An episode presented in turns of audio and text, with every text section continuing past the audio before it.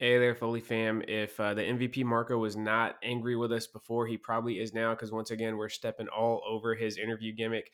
Uh, but we, me and Sheena, aka Chick Foley, had a quick chat with Nate and JJ, the team behind Custom Toy Rings on Instagram. If you haven't checked them out, please do so. We'll have links to their social media um, down in the the show notes if you want to swipe up. They make some incredible, incredible products, and they have something really cool on the way that they uh, announce on the pod with us this week. So um, give it a listen. It, it's really interesting, just kind of the the way their partnership works and just some of the thought and the methodology going behind putting together these truly incredible one of a kind products that they have available for figure collectors worldwide. So without further ado, here is our chat with Custom Toy Rings.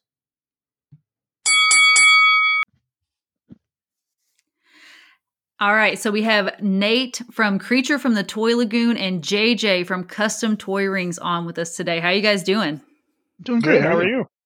I'm doing good. We're I'm super excited to be sitting down with you guys. Um, if you guys don't know, you should need to go check out uh, at Custom Toy Rings and uh, uh, Creature from the Toy Lagoon. Amazing photography, some incredible 3D printed wrestling accessories, things that you're not going to find on your shelf, things that Mattel's not, not giving on us. any shelf. Yeah, yeah things that Mattel's not some, giving us. Some huge gaps in the uh, the the the, the playset area right now. Yeah, we're we're huge fans of all of our customizers and all of our um, you know custom accessory makers because again there, there are gaps. I mean, obviously now it's it's what a time to be alive to be a figure a figure collector and a, a, a you know photographer and things like that because we have more now than we've ever had before. But we're super excited to always have uh, you know more creators doing creative things out there. So.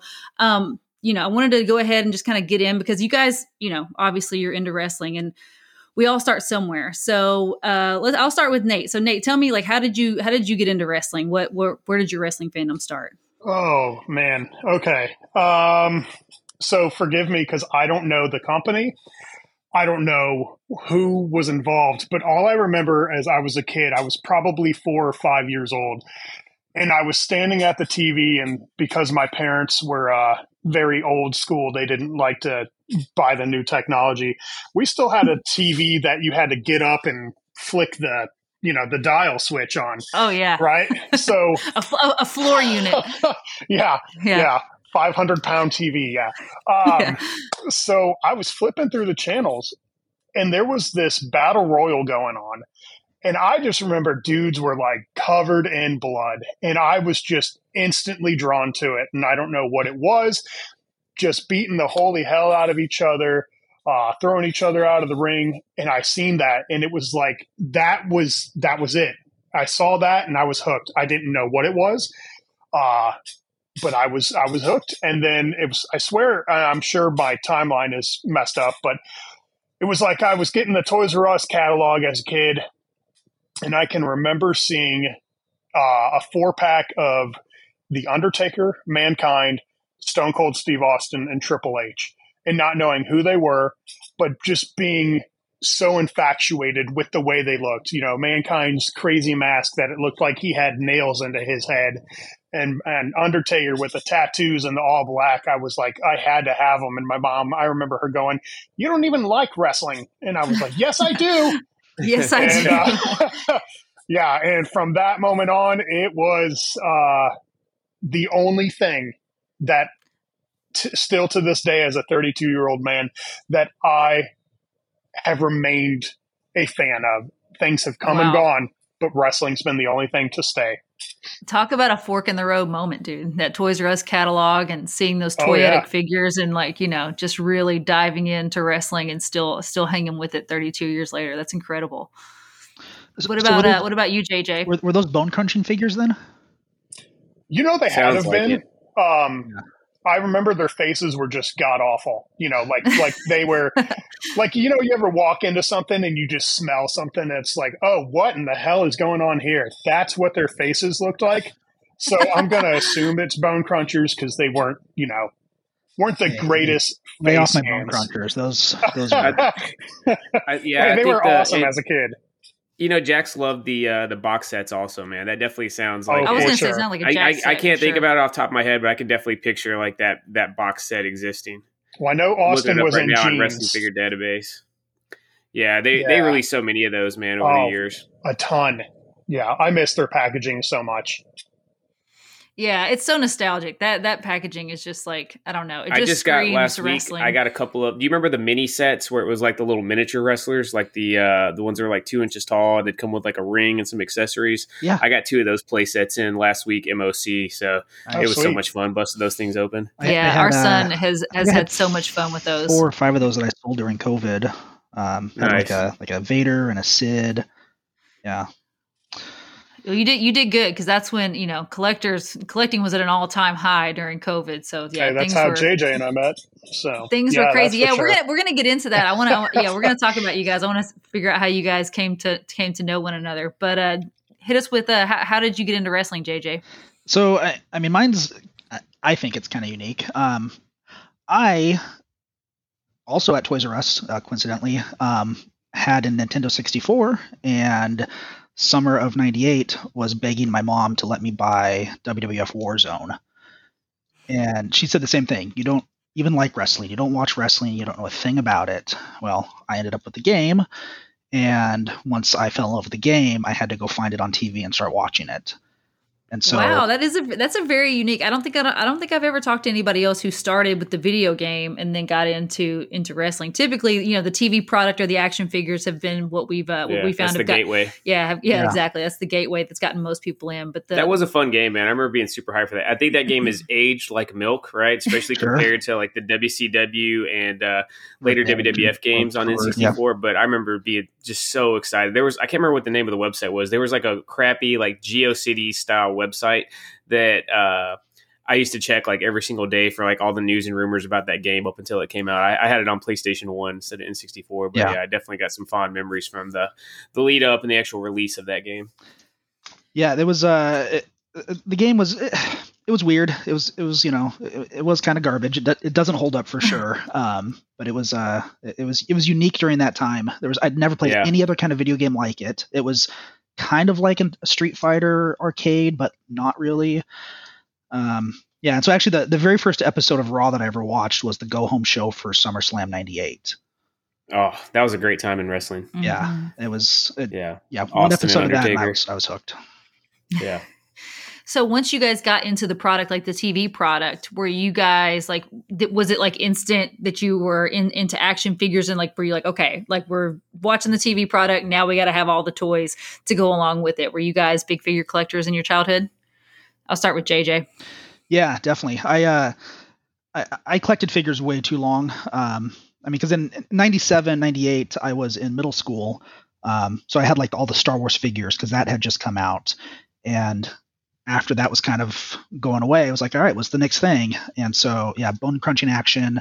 Um, the what was the series that they did after that where they like they used the hard plastic and they had like the Titantron Live. The Titantron Live, yeah. I had a bunch of those figures. R three, um, and then eventually to like you know the classic superstars slash ruthless aggression that went on for years. I have a couple of ruthless aggression. Definitely took a break after that point, but yeah, from like ninety eight through two thousand, just hundreds and hundreds. I mean, all the Toy Biz ones for WCW, all the uh, the ECW ones. I forget who made those.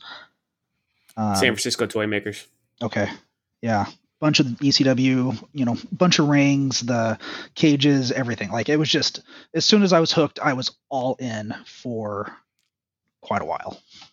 So were you were you uh, back then? Were you like even like customizing things back then? I know like Seth, for instance, his dad made him a, uh, a, a cage out of like chicken wire and I had, like uh, Hell in a Cell. He had Hell in a Cell, and yeah. I, I, had a pretty extensive collection of bone crunchers I customized. Like I made a, uh, I remember making an Ahmed Johnson into like Booker T solo run from WCW from that era, and some other just really i think i took a stone cold steve austin head and put it on a uh, psycho sid body to make goldberg like yeah just ridiculous right. stuff man that Seth, Seth was basically Sid from Toy Story. It's just dis- dismembering all of his figures and putting them putting them back together before they were, you know. Sometimes you got to do what you got to do. Yeah, that's right. Yeah, back then the the it was slim picking, so you had to, you know, you had to be happy with what you had. What about you, Nate? Uh, ha- what about your figure collecting? Were you a figure collector as a kid? Oh yeah, I've always been a toy kid. Uh, clearly, to this day, I still, uh, yeah, yeah, I think, uh, yeah, I've got better toys now than I did as a kid. But well, yeah, I was never like, once I saw that Toys R Us catalog with the wrestlers, that was it. Um, I had gone from just having random figures, you know, like GI Joe toys and Transformers, um, Hot Wheels. I was a huge car guy as a kid. Yeah, that that died a long time ago. I couldn't even tell you anything about a car, but little uh, four year old Nate could have told you everything there is to know about a construction, uh, train engineers, or whatever. But uh, yeah, that was uh, all replaced with wrestlers. But yeah, uh, I still probably have a box of um, Jakks R3 and Ruthless Aggression and, and Bone Crunchers somewhere in my uh, my storage space out here. But yeah, I've yeah. always been a toy guy. There's just something about it, and you know, when when Jeremy uh, Padawer uh, and Jakks they started the classic superstars, that's what got me. You know, having the yeah. the legends of the past and and that that box style just drew to me. Oh i, love that yeah i so love much. the Jakks classic superstars packaging. That's what actually I, what we got back into uh, when we got back into you know wrestling and you know figure collecting and stuff in 2014 we collected Jakks classic superstars before we abandoned them for uh, mattel elites. But uh, yeah beautiful packaging and uh, they kept know, the same packaging throughout the entire line dude. Yeah. That's something that you know mattel changes it every six or seven yeah and there's so series. many different like yeah. variations of the line where you know you get legends and you know yeah. all these different ones. So uh, yeah, the Jakks Classic Superstars, as as crazy as they got at times, like they are, you know, as you know, that's so Jakks as they got at times. I think uh, the superstar, the classic superstars are awesome. Um, yeah, they were amazing. I just wish I would have uh, kept on to mine. I was a dumbass and really wanted to go to vacation to Seattle to go visit my dad, and I sold my entire classic superstars wave for tattoo money, and yeah, I regret that. I got a great yeah. tattoo out of it, but yeah, uh, now yeah. looking back, oh shit, they, I had some money there. You remember that? Uh, toy, what was it? Toy Fair. There was the Toy Fair exclusive rated R Superstar Edge with the oh, spinner man. title. Man, I had two of those. That thing was so sick. Ugh. God, I was a moron you know, we all look back and think stuff like that. I mean, you know, you always think like, oh, I should have kept that in the packaging. And how much would it be worth now? But you know, you just gotta li- you gotta live in the moment, man. You know, mo- every day isn't promised, so live in the moment. You got to go on a vacation. You got a cool tattoo, so you know. Yeah, now I got the AEW line. Thank God for that. yeah. Um, so you guys kind of mentioned, you touched on it a little bit earlier that you guys met during, um, you know, COVID and the lockdowns and all that kind of stuff. So tell us kind of like, you know, whoever wants to start, you know, tell us kind of how you guys uh, met and how you kind of started with doing custom toy parts. Uh, so I, I, had been selling um, rings, um, metal and wood rings online for a few years. Um, and when when COVID hit, um, it just it everything just blew up. People had a bunch of money in their pocket, and uh, I got a free ton of exposure and a ton of new followers. Yeah. And at some point, um, I think pretty early on in 2020, Nate reached out for a, a custom ring, and um, ended up wanting some custom things on it, even more custom than I typically do. And we ended up doing that. And and then he wanted some aprons, and then he wanted this, and we just kept staying in touch and kept chatting, and um, eventually things got to the point where it was just way too crazy. Like I, I couldn't even respond to all the messages I was getting. And wow. I was like kind of complaining to Nate, like, man, I, I don't have enough time to respond to people. They're getting mad that I'm not responding. And he's like, if you need help, let me know. And here we are, like three years later. Wow. That's cool so it's just so how does how does your partnership work? So like you know obvi- you customize the rings like so what what's your responsibilities within the, the custom toy rings? Well i'll go ahead and answer for my half. Um, i essentially try and do my best to answer everybody's uh, direct messages uh, respond to comments. Uh, i'm the one that's tries to post. Um, I, I ask people for photos, so we have new content to post. Um, so basically, mine is the whole social media side. You're a social media coordinator. Yeah, yeah. yeah. You're, you're the customer facing portion yeah. of the business. That's yeah, a, that's you. a big job, and it's very important. Like it's it's it's a lot. Trust me. Like keeping up with social media and all the DMs, and you know, especially when you have people buying stuff from you and ordering stuff, and you know, putting in custom orders and keeping all of that straight. Like that is it is an important big job. And again, just putting your stuff out there for the world to see. Um, well, so JJ, because we've ahead. got sorry, um, no, it's we've okay. Got, we've got so many people that reach out with just excellent ideas. Like uh, I can't remember the guy's name, but he wanted an asylum style TNA ring, but he wanted it in nice. six six the six sides.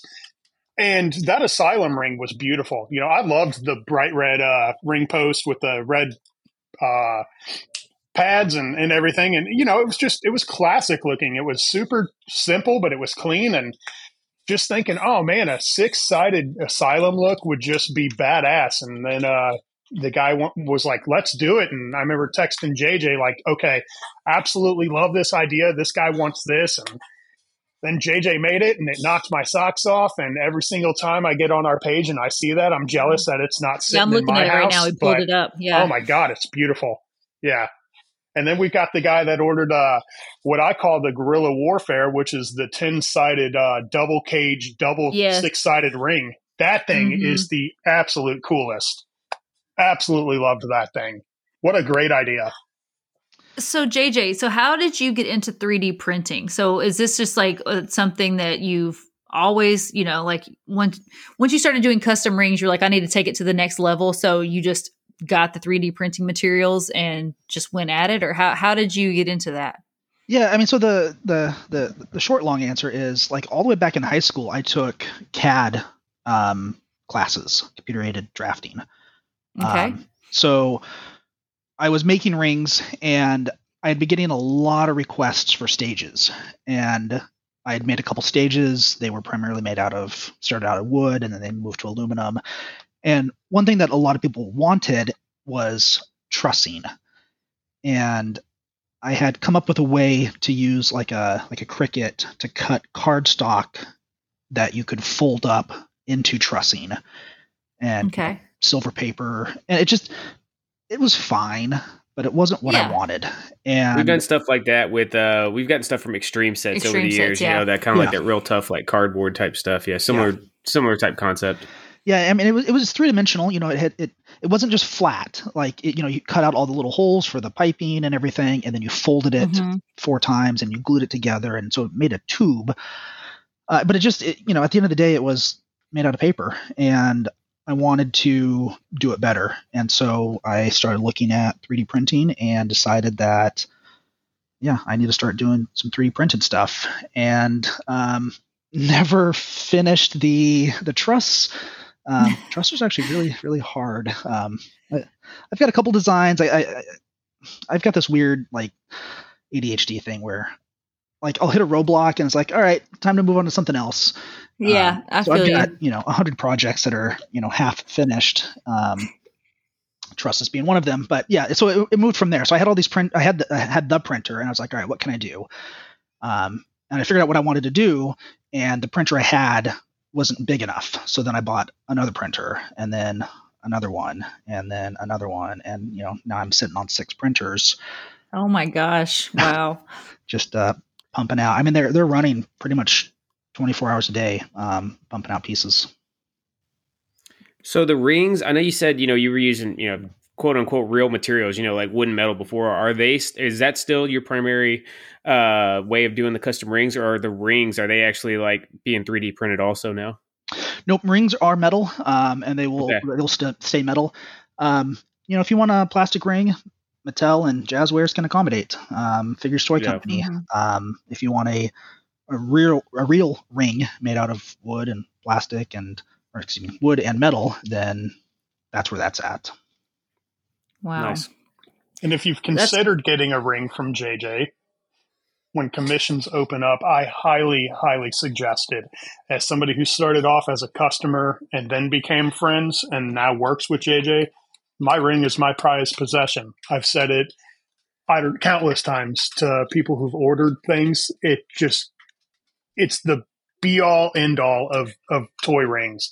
Uh, this thing is the absolute best. You'll you'll never ever ever get a better ring. It is essentially as if JJ walked into either a WWE arena or AEW or Ring of Honor or whatever, took a shrink ray gun, shot that ring, threw it in his pocket, and went home with it, and then sold it on eBay. I mean, it is down to everything the best thing I have. It's my yeah, absolute favorite prize possession. We're scrolling the feed right now. We're actually, it's, it's, funny, you know, the small world that we all kind of uh, share. That you know, we're really good friends with Viking Hall Toys also, and we're looking at yep. his ECW ring he shared. He's got some, uh, you know, on his slideshow, he's got uh, a picture of it basically deconstructed. And yeah, you're right. It looks like a real freaking ring. Yeah, and the, the, beautiful thing about that is if you get really, you know, have a hardcore match, they can pull back the mat and just like you know start doing uh, tombstones and stuff on the on the plywood, you know, and really really get the audience yeah, fired up. Sweet. Yeah, that looks great. Yeah. Um, we will definitely, for anybody who's listening to this, um, we're going to let you guys know whenever uh, you know Custom Toy Rings opens back up their their commissions and stuff. Um, so stay tuned for that. If you if you are interested in getting any pieces, we'll let you guys know when when commissions open up. So, I appreciate that. Thank you. Uh, oh, of course, man, of course. Um, so you said you have six printers. So what where where is this? Do you have like a, a room in your house that is just like your office for like 3D printing? Um like what's your what's your studio setup? Um I've got um three rooms in my house that are dedicated to stuff. Um I've, I've got a our, our, spare bedroom is not a spare bedroom. There's a, a fold up bed in the closet. Um, it's got few tables in there with a bunch of printers. Um, I've got a, a, like an actual shop shop um, attached to my garage that I make the the metal rings and cages and stuff out of there. It's got a printer down there as well.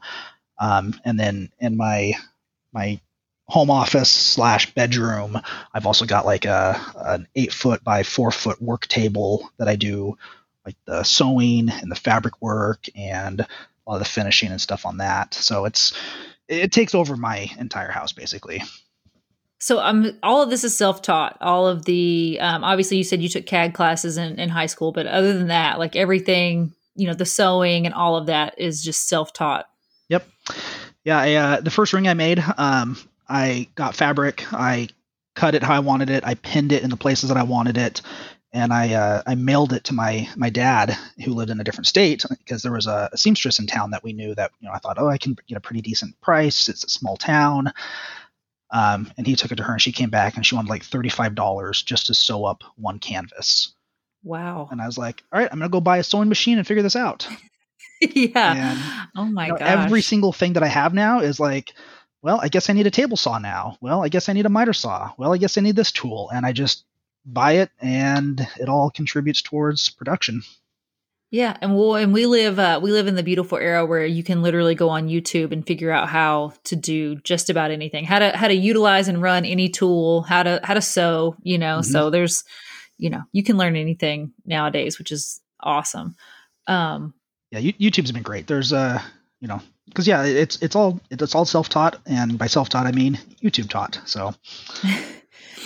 so this whole hobby started because of wrestling like you know obviously like you got into 3d printing to create wrestling accessories right? Like there it wasn't like you were into 3d printing and then you were like oh i could also create wrestling. Like the the passion for wrestling is what fueled the the desire to start a 3d printing operation. Exactly. Yep. There's there's things that i wanted to make and doing them out of metal wasn't feasible. It wasn't realistic.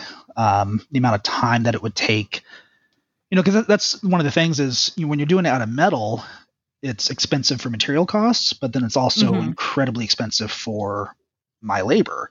And so yeah. if you want a, a metal Hell in a Cell, you know, you're at at least six hundred dollars. Um, oh gosh. Uh, the wow. hopeful idea is some point down the road we can, you know, plasticize that and mm-hmm significantly reduce the price because once the design files are done, you hit right. print, you walk away, you come back, you do some cleanup, you box it, and you ship it. So 3D printing has been great for able to create more products at a a, a much you know less expensive, more accessible. Yeah, yeah. So, how many hours a day do you think you spend doing custom work? Because obviously like this isn't his full-time job. He has a day job that he that he does a full-time job and then this is he he moonlights as a customizer. So how many hours a day would you say you spend uh doing custom work? Uh you know so uh, commissions are currently closed um, so i'm not doing like custom rings or cages right now. But when those are open generally it's one or two hours during the weekdays and then at least eight hours each day on the weekend. Mm. wow. So you know it's a good 25 hours a week. Incredible. Um, and that's what you call, I mean, that, that, I'm, I'm so just like taken aback by, by the passion to do it. You know, I mean, obviously, you know, it, it's a business for you and all of that, but you know, to, there's got to be a love and a desire there to do it too, you know, just to spend that, that amount of time and energy and effort, especially to learn the craft, um, to be able to, to be able to make these things. So I'm, I'm impressed, dude. And the work is incredible. Like we have we have a couple of your cages and I mean they're awesome. You know? Yeah, they're the best, dude. They smoke. I mean, because we don't have anything like that. They yeah. just I think the the death of Toys R Us really kind of killed the the big playset game, you know? Like there's mm-hmm. just no retail space for it and and shipping's way too expensive to, you know, host shipping's expensive. And, yeah. yeah and with Mattel's rings that they have now, um, it's really a limited like install base. You know what I mean? So if mm-hmm. they did make like scale accessories for them, um, it'd just be hard for them to do it in a way that's profitable for them with as many as they would need to make. You know, so yeah, you're filling a huge freaking gap. Like you know, dude, my eyes lit up when you said you're going to make a plastic version of the cell. I've had an eBay safe search for an mm-hmm. old um, Jakks real scale Hell in the Cell for like the last year, trying to find one of those things that's in decent enough shape to to add to my collection. Well, before but, you, you know, had gotten, you had a blue cage rigged up on our. I'd had yeah. yeah, the the Wicked Cool Toys cage that came out in like 2015. I'd kind of had yeah. that kind of jury rigged up. I mean, it looked okay, but it was like it, it was super sketchy and stuff. You know, it kind of had like blue painter's tape you had to do to make it kind of work. You know, and so right. yeah, you guys, you know, you guys ring was just a, or you guys cage was a freaking godsend. Well, and the thing that I don't understand about Mattel specifically is every time they make something, they change it in weird ways. Like, why were all the clips red? Yeah, I guess I it was yeah. They were, they were that like bright orange that. red, just mm-hmm. stood out like yeah. a sore thumb. Yeah, they're they're constantly adding these weird details to things that it just it, it takes away from the realistic of it, and that that's what I focus on primarily is the realism. If I can make it look as real as possible, as close to the real thing as possible, that's what I'm going for every time. I'm not trying to cut corners just to get a product out there at, at you know a, a, profitable price point. I'm trying to make the coolest, best thing as close to the real thing as you can find.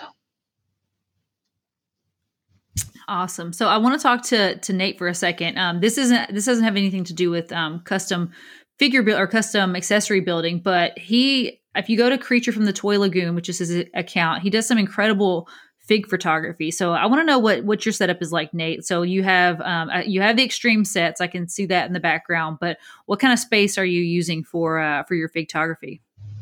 Uh, so I uh, thankfully my partner and I we just bought a house um, Labor Day weekend. So oh, uh, congrats, dude! We toured one house and we were like, "This is it.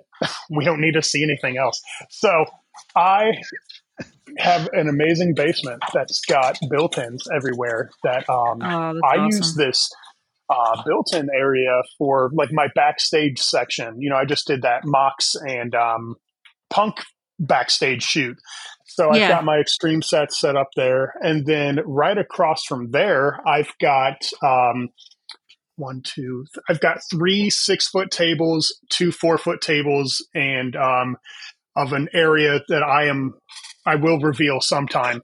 Uh, working on a massive custom AEW Dynamite arena that uh, I'll have the extreme sets crowd set up, but I've got um, figures for crowds and I've got signs and uh, lighting rig and um, truss system and uh, just a massive stage I've I've been working on for a very long time here. Um, to make a dream become a reality of essentially making an arena in the basement of my, you know, in the basement. So that's where I'm going to. But lately, I've just found the backstage stuff to be more enticing and more fun. And uh, it's like a, I wouldn't say like hardcore wrestling fan because I'm not like a like a death match guy, but like I love Moxley's, you know, lights out and the uh, anarchy in the arena type brawls. I find those to be oh, yeah. so fun.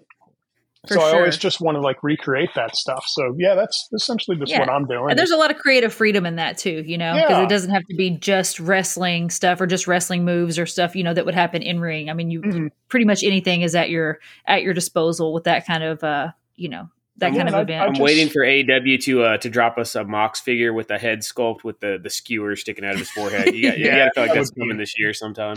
That would be so great. There's so many potentials they have. That I, all I'm going to say is we better get a Blood and Guts two pack from Revolution last year of Mox and Hangman. But if yeah. we don't get a two pack of Swerve and Hangman, Blood and Guts, I'm going to be disappointed. That was two. Yeah, it's match of the year. Oh, absolutely. Yeah. Um, needs to have like you know mouth open for drinking blood. You know. Oh yeah, yeah. Come mouth up with a can.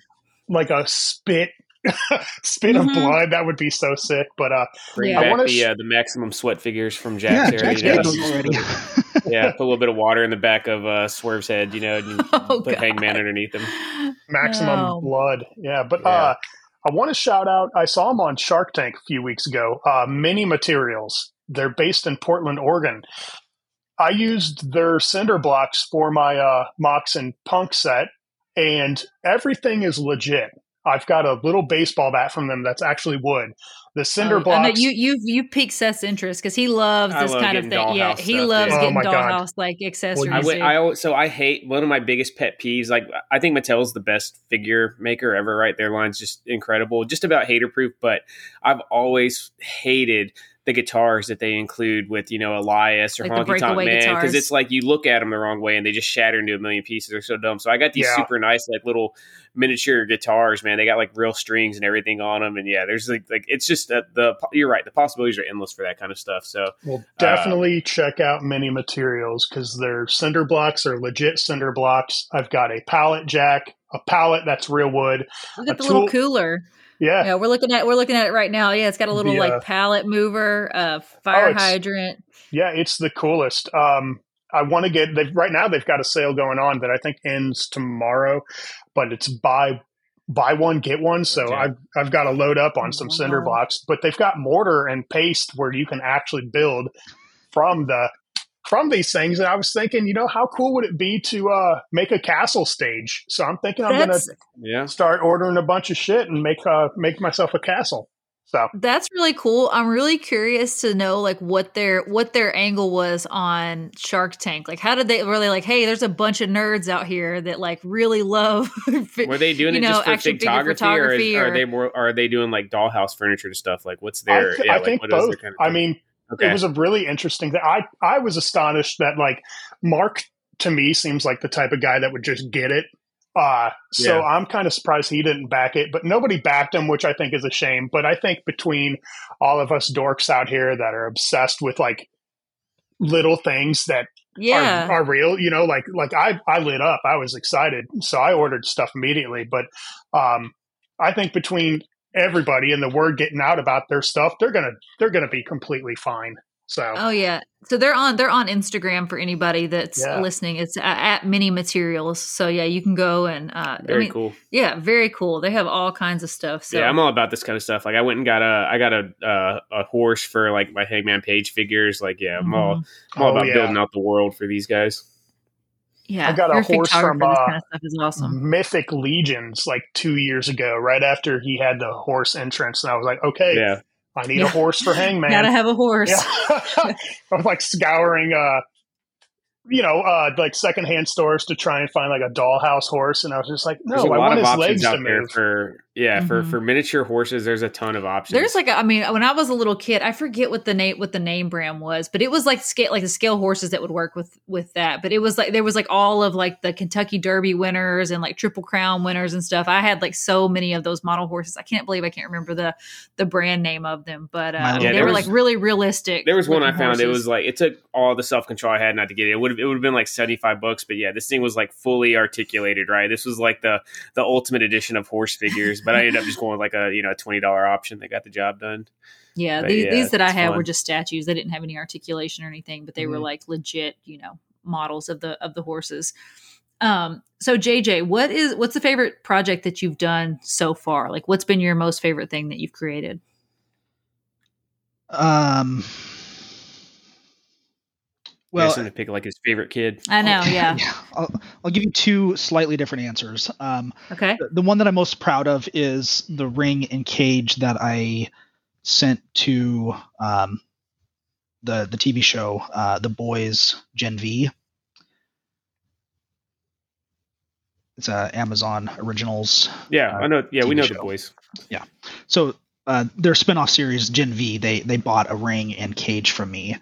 Um, that was in the first episode. Uh, the ring was at least. They, they haven't shown the cage yet that I've seen. Um, that was really cool to have like Oh yeah. television production company be like, "Hey, our prop master saw this on Instagram and has to have it. Um, you know, we want you to build." Like they gave me the exact dimensions that they wanted and the exact color scheme, and they're like, "All right, you know, here's exactly what we want. It needs to be in Canada on this date for filming, and then to see it actually show up on TV was awesome." Oh my gosh, that's so cool. I can't even imagine how proud you were. Like that's awesome. yeah that was that was really cool I, I, I think the the coolest thing i've done actually is is the the blue and black cage um the the, Yeah. the big blue um it just i i think it turned out perfect i i went through probably seven or eight different manufacturers of blue plastic in order to find the right color um It's perfect. and then spent um, probably close to three weeks printing off test pieces to try and figure out how to get the the connectors Wow. to attach properly and to snap onto the ring posts and just have the door function properly. Um, it was the first time I've ever tried to do anything like that, and it, it came out um, uh, perfect. I mean, there's nothing that I'm going to change on it going forward from here. Yeah, it's awesome. And I mean the fact that we don't have that scale of blue cage is just a it's just a crying shame. So the fact that you filled that gap for the for the wrestling figure community is awesome. Uh yeah. Yeah. and I, I, I say that I know, but I, I kind of knew that Mattel wasn't going to do anything. Um, I was really surprised that they actually came out with the the basic version of it, but Mattel seems to create these big projects and then kind of forget about them. Like they don't ever come Yeah. back and say, "Oh, here's an add-on. Here's an additional piece." You know, the Yeah. bets that I think we were doomed is- on this one with that that first ring being crowdfunded. You know what I mean? So like Right. you're you're already limited. Like we, we talked about. I can't remember if it was the start of this or before we got on the air. You know, like Yeah. I think it ended up being 8,300 people backed it. So they know like absolute like the audience for this blue cage would be 8,300 people if we made it to scale for this ring. So yeah. right. I feel like I, they had said they were going to re-release that ring eventually, but I don't know if Did they've shelved that plan or not. You know? did they expect to sell more than 8,300 of the basic ones? I I know, yeah. That, I- I, don't know. I I don't know what their business plan is. Um, but like even like the main event ring that they did, there's never been an accessory for that. That was like the one that had like the light up ring post and the light up Mhm. Yeah, those were Mhm. nice, but Yeah, yeah, they were no awesome. no accessories, no elimination. Uh, accessories. it seems like they they much they they prefer doing that kind of stuff in the basic scale. Yeah, they get they had we had a basic elimination chamber. Yeah, they had a basic Uh, Hell put in a that thing Cell together. playset uh, a few years back. Yeah, they just for whatever reason. Uh, I, I mean, I'm I'm assuming it's got to be financial. It's, it's just, I but mean, it's you're right. It doesn't make sense that it works out to do it at the basic scale. Like, I wonder how much more it would be to just do it for. But at maybe they're like. I mean, maybe the elite scale ring is more marketed toward collectors, and the basic ring is more marketed toward children. So Yeah, it's it like, you know what I mean? It's like it's. I think they're coming out with the the play accessories for kids. Maybe I don't know. Like Yeah. again, I just Yeah, I think it comes down to price. You know, if you're the the, the basic ring is is like what one third the size, you know, area wise of a bigger one. So you yeah, know, theoretically, you'd have to charge three times as much to get the same product. And if you're charging that much, how many people out there are willing to pay for it? And which is Yeah, why we like- saw how the Nitro stage died such a death. So I think it's Yeah. going to be a while before we get any uh any large scale play sets from Mattel. Yeah, but Yeah. I mean, I think they could even do. I mean, we talked about it before on our podcast, like just doing smaller crowd funds. Like they could do a blue cage crowd fund. Like I think Sure. that's a very appropriate Yeah. with it with a couple figures, right? Do a, a blue cage with a couple figures. Like that's a very manageable crowd fund for people, right? But I mean, the people who had just bought the um, new gen arena, like asking them to turn around and, and buy the nitro set, I think it was just you Yeah. know too too big of an ask, you know. Yeah, Um, the, the the nitro set.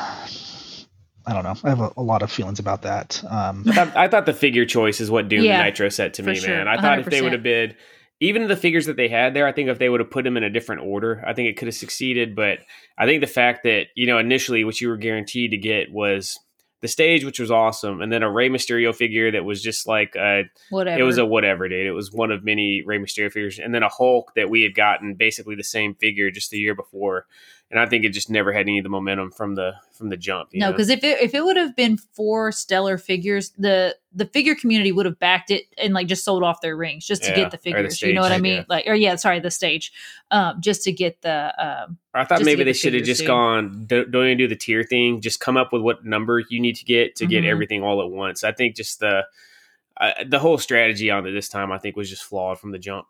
yeah, Well, I was, I was last should've- uh, we were talking to Joe on the custom figure podcast about this, and I I said that they shouldn't have done figures at all. Like all of the add-ons should have been, you know, um, WCW ring steps or Thunder aprons for the Nitro ring, or a, Yeah. a commentator announce area, um, a white Humvee. You know, like just other Mhm. things that there's no way you'd ever get them outside of this stage. You know, we're going to get a Scott Steiner. We're going to get another Mysterio. We're going to get another Hogan. We're going to get another. Like, there was nothing that was presented that was absolutely Yeah, the once only in a time lifetime. ever Yeah. you're going to get. for sure. Nate, did you have uh, thoughts on it?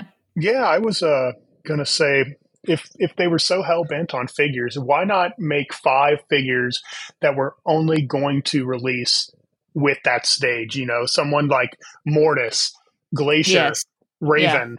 You know, uh, we had Gu- this. Yeah, we've had this guys, exact yeah. discussion on our podcast. Like, yeah, the, give us those like obscure figures um, that again you're not going to get in the main line that aren't going to go to stores that aren't going to be on shelves. Like they're just for the most hardcore of the hardcore. Right. Right. which is what that stage is. I mean, it, it you know, the f- kids today that are collecting, you know, the the new era of figures don't care about a WCW stage from 25 years ago. Yeah. Like it was specifically Seriously. targeted at hardcore collectors, and hmm yeah, it just And they they dropped the ball. Yeah, I don't know what. I mean, they they just they just didn't get it right, and the the numbers you know showed that. I was really hopeful it would back just because I wanted to use the truss in my own custom stages. You know, like Yeah. I liked the lights a lot and I really enjoyed I mean the truss looks great. There's no reason why you know, I I just was thinking, well shit. You know, like I like WCW, but I want my own custom stuff. You know, there's no Oh, reason yeah. why I can't take it apart and you know make a, a little stage. So Yeah, That we was wanted my it to hopes. succeed too. I mean, we're Yeah. obviously I'm shitting on it now, but like we we wanted it to succeed. We were big proponents of it because again, like we just knew like if this thing doesn't succeed, like the chances of us getting not get anything going forward, stage everybody wanted. Yeah. just it's it needed to happen. it needed to happen to keep the momentum for the crowd fund situation going, and it just it just didn't. So the raw stage I really liked, but what was with the um the weird like sidewalls that it came with? Like I know I know they had that like scaffolding thing on the sides, but I don't ever recall a like a camera halfway up like how they had it. Uh Yeah, You know, don't that was that was- they just there were for spotlights that they had up there. They, they had they had Hmm. guys Oh, on the yeah, I top of the this. things running Yeah. spotlights. I don't know. I just think it could have been more accurate. You know, I mean, I Oh, think it was sure. cool, but you know, I, if they're going to make any Raw stage, give me personally, I would want the Raw stage from 2001. I I still think that to this day, that's one of my favorite stages of all time. That truss was beautiful. You just want those circular truss pieces. I want Yeah. the whole thing, but yes, those Well- specifically. Speaking of trusses, I know we mentioned that uh, you know the you've tried those and it's just you haven't quite nailed it. Um, other than that, has there been anything that you've tried to create that just really didn't pan out the way that that you you thought it was going to? Uh, trusses are definitely my uh, my white whale. Um, I, I'm still working on them.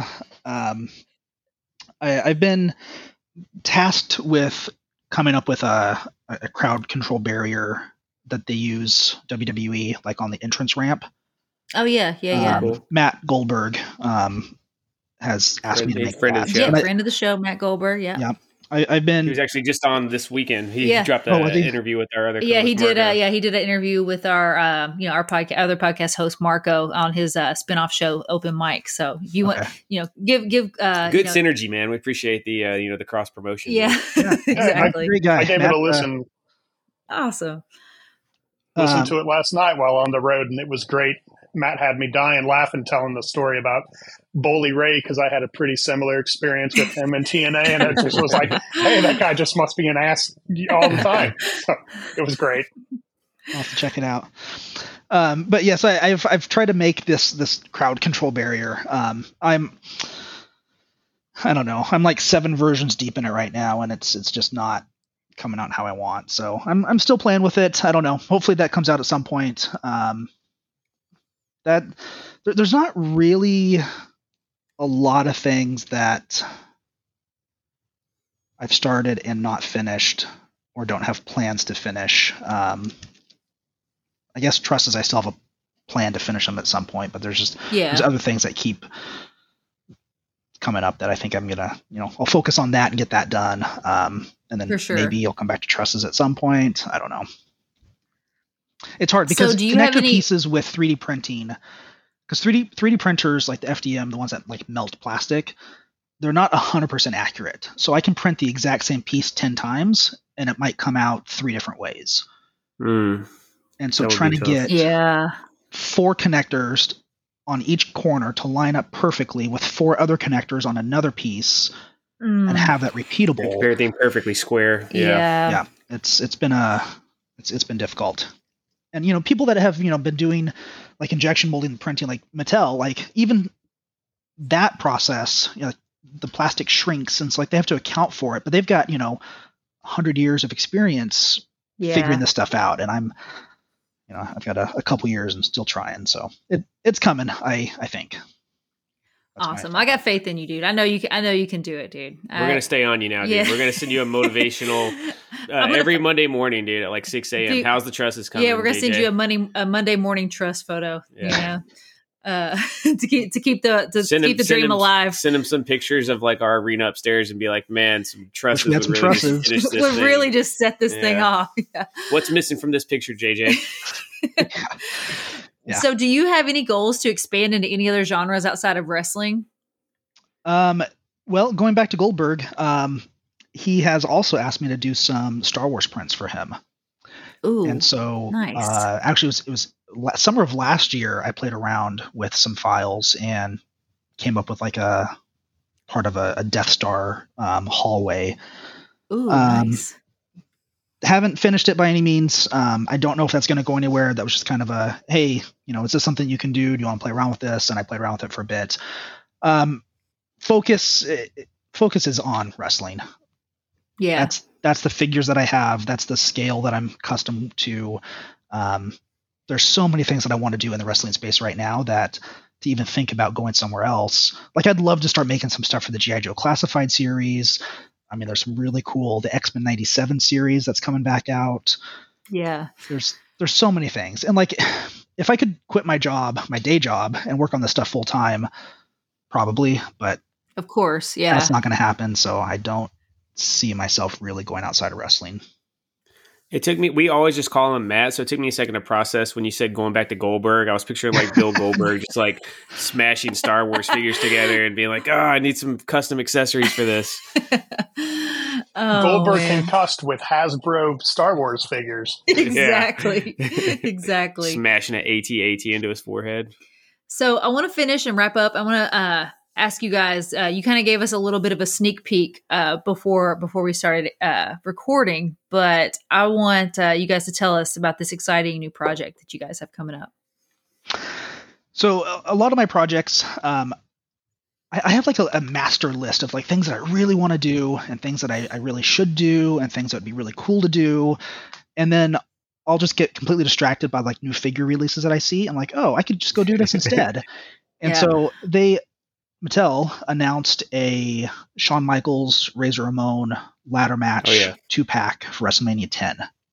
Yep. We, we pre-ordered that about 30 seconds after it went live. Yeah. As soon as I saw that, I said, WrestleMania 10. I could do that. Um, so that's what it's going to be. Um, it's going to be five different um, accessories that you can add on as you choose. So there's going to be a basic WrestleMania 10 entrance set with the sliding opening X doors.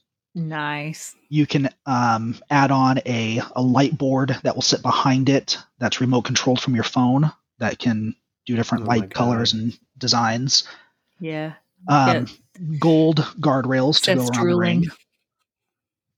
Um, black floor mats, and then also um, the black and gold ropes with um, buckle pads with the proper WWF logo on them. Wow. So will those so that rope and buckle set will that be compatible with the Mattel uh, Ultimate Edition ring? Yes. Oh my god. Yeah. You know, you know, you're talking to a guy WrestleMania. See, I'm like this hardcore figure and wrestling collector. WrestleMania 10 is my all time favorite pay per view, man. So like, i'm I, am looking. People. We yeah we we tape in the we got like a little sitting area kind of like between our kitchen and living room where we record our podcast at and I'm looking I can literally see my wallet just like opening up on its own right now man and like my debit card is like wiggling out just hearing this description dude so yeah we would definitely uh, do you have an idea of when these are going to go up for pre-order um, I, am hoping by uh, end of January. I want it to kind of coincide with re- the the launch of those figures. Um, yeah. Christmas time, this time of year, is such a hard time to to focus on designing new products. Um, sure. But I, I, I just released last Friday. Um, was last Friday? Friday a week ago? I don't know. The the silver version of the guardrail. So part yeah, of the problem is that. that a lot of things I have to test out, and so this is a way of testing is this guardrail you know desirable and doable and does it function correctly? So i'm selling a few of those getting those out in the market getting some feedback and then um, nate's going to be getting a, a, full set of everything in the next hopefully week. Um, from there um, it goes to matt goldberg. Um, he'll get a copy of it for pictures. Great um, choice I had Manny from Figure Kingdom. He also gets a copy oh, of, of my stuff. Yeah, another friend, another friend of the show. Yeah, yeah he was, we love Figure Kingdom. He's, he's, a, he's an OG. Yeah. yeah. they're they're both great. Like Matt and Manny, like those two guys. I met them pretty early on in like I want to say like 2019, and just been great friends ever since. They're constantly supportive. So talented. Yeah, man. incredibly talented guys. Yeah yeah so they so they'll get a version of it. Um, they'll take their pictures they'll give me their feedback. I try and incorporate their feedback into the final final version. So there, there's still quite a few steps to get done um, but i hope to at least have it fully announced ready for start starting to purchase having some pictures on hand um, by the end of next month Awesome. And like we said, we will keep all of our listeners uh, in the loop on that and we'll post it on our social media when that goes when that goes live for pre-order. So you don't have to worry. We'll keep you guys updated. Um, you don't have to worry about missing out on the WrestleMania 10 set. So I want to go ahead and pitch it to Nate. And uh, Nate, go ahead and plug all your social medias where we can find you and JJ and uh, any any closing thoughts that you guys have. Awesome. Well, first off, as uh, for JJ and I, I just wanted to thank you guys for having us on.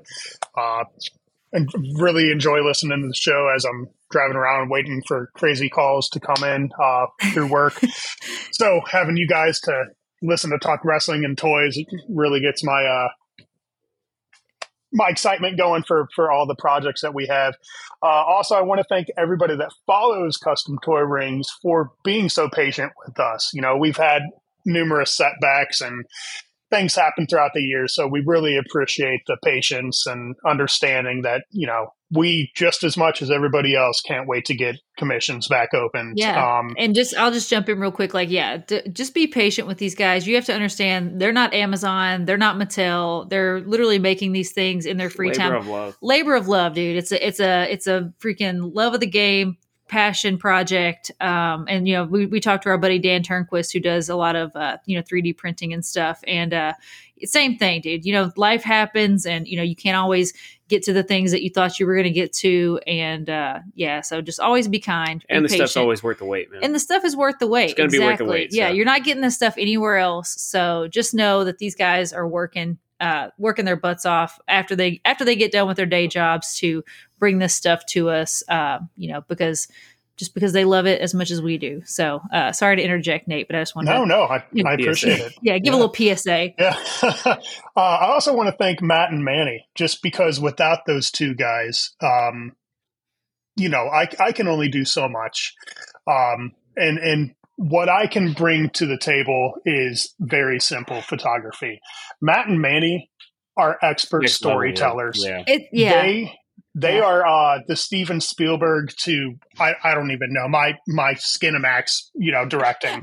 it's you know yeah, they, we, we, do a little bit of photography. Yeah, yeah like I know how much effort it is to just do like the a basic shot, like the, the B minus type stuff that we do. So yeah, just the amount of effort and just thought and creativity, man, is crazy. And you do oh, great stuff, Nate. Yeah, so don't oh, don't, don't, don't, sell yourself short. Don't sell dude. yourself short, you dude. But yeah, but I mean, you can't compare. Like nobody can compare themselves to people like you know uh, Matt and Manny. Like no, say, they've just, got the totally, they've got yeah. the years of experience, and it speaks yeah. for itself. You know, so it's a, it's Matt totally and Manny, thank you guys so much. I mean, you guys have been just so.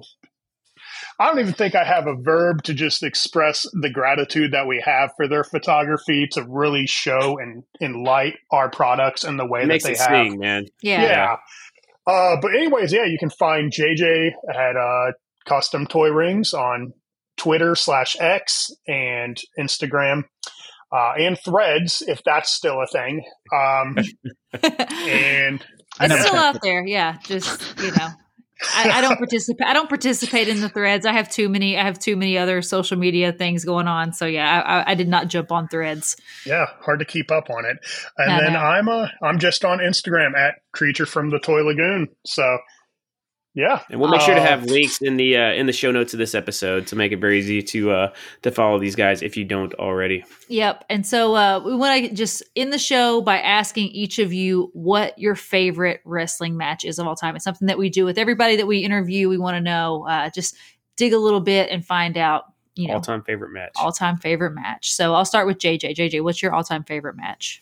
Oh my god. Um I think the only way I could even possibly narrow it down would be to say that was something I had saw in person. Um, so I'm going to say uh, WrestleMania 19, Austin's retirement match against The Rock. Great choice. Nice. We just watched that recently. Mm-hmm. Still holds up. Yeah, that was a great match. Nate?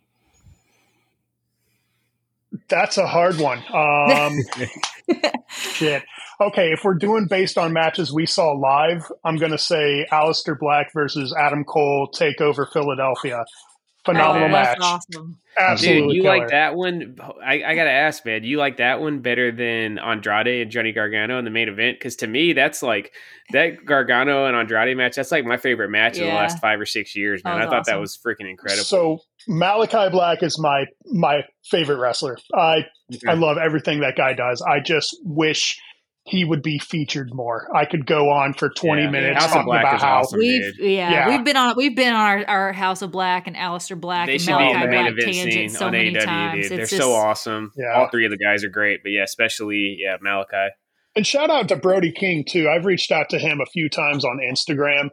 And dude is just as cool as can be. I mean, he yeah. is like everything I want in a wrestler. A big meaty motherfucker that's going to come in and cannonball awesome, everybody dude, and yeah. scary as can be, but just like the coolest dude. But yeah. back to the question. Okay. Favorite match? I have three that come to mind, if that's okay. Yeah, uh, yeah go for it, man. All right. First, it. first is going to be my all time Rock and Austin WrestleMania 17. I don't think there's ever going to be a storyline that's better than them two guys back and forth. I mean, a beautiful story between them guys. Second match, just because I absolutely loved watching it and loved watching Shane McMahon just get his ass handed to him, but it was scary. But Kurt Angle, uh, Shane McMahon, King of the Ring 2001. That was great. Through the plate glass window. A, yes. Epic. Absolutely crazy match. Uh, and then if I'm going to do AEW, um, still to this day, I think it's the best tag team match I've ever seen in my life. The Young Bucks versus Kenny Omega and Hangman Page at uh, Revolution yeah. 2020. I All love that match. Yeah. yeah, I go through and watch that tag match over and over. So yeah, I love those guys. You know, but yeah, thanks for having us on, guys. It's been a blast. Oh my gosh, really JJ Nate. It. Yeah, thank you guys so much. It was a pleasure talking to you all. Uh, we're always we're always down to talk to people who are just doing incredible things for the wrestling community. I love talking to people who are just passionate about the hobby, uh, and you guys are. And uh, it was our pleasure to to have you on tonight. Thanks, guys. Thank you. Yeah, I appreciate, appreciate it. Thanks again. And uh, Sheena, check out your, uh, your your DMs on Instagram. I sent you a little sneak peek of that WrestleMania 10. Oh, let's go. Yeah. All right, guys. Thanks for listening. Okay.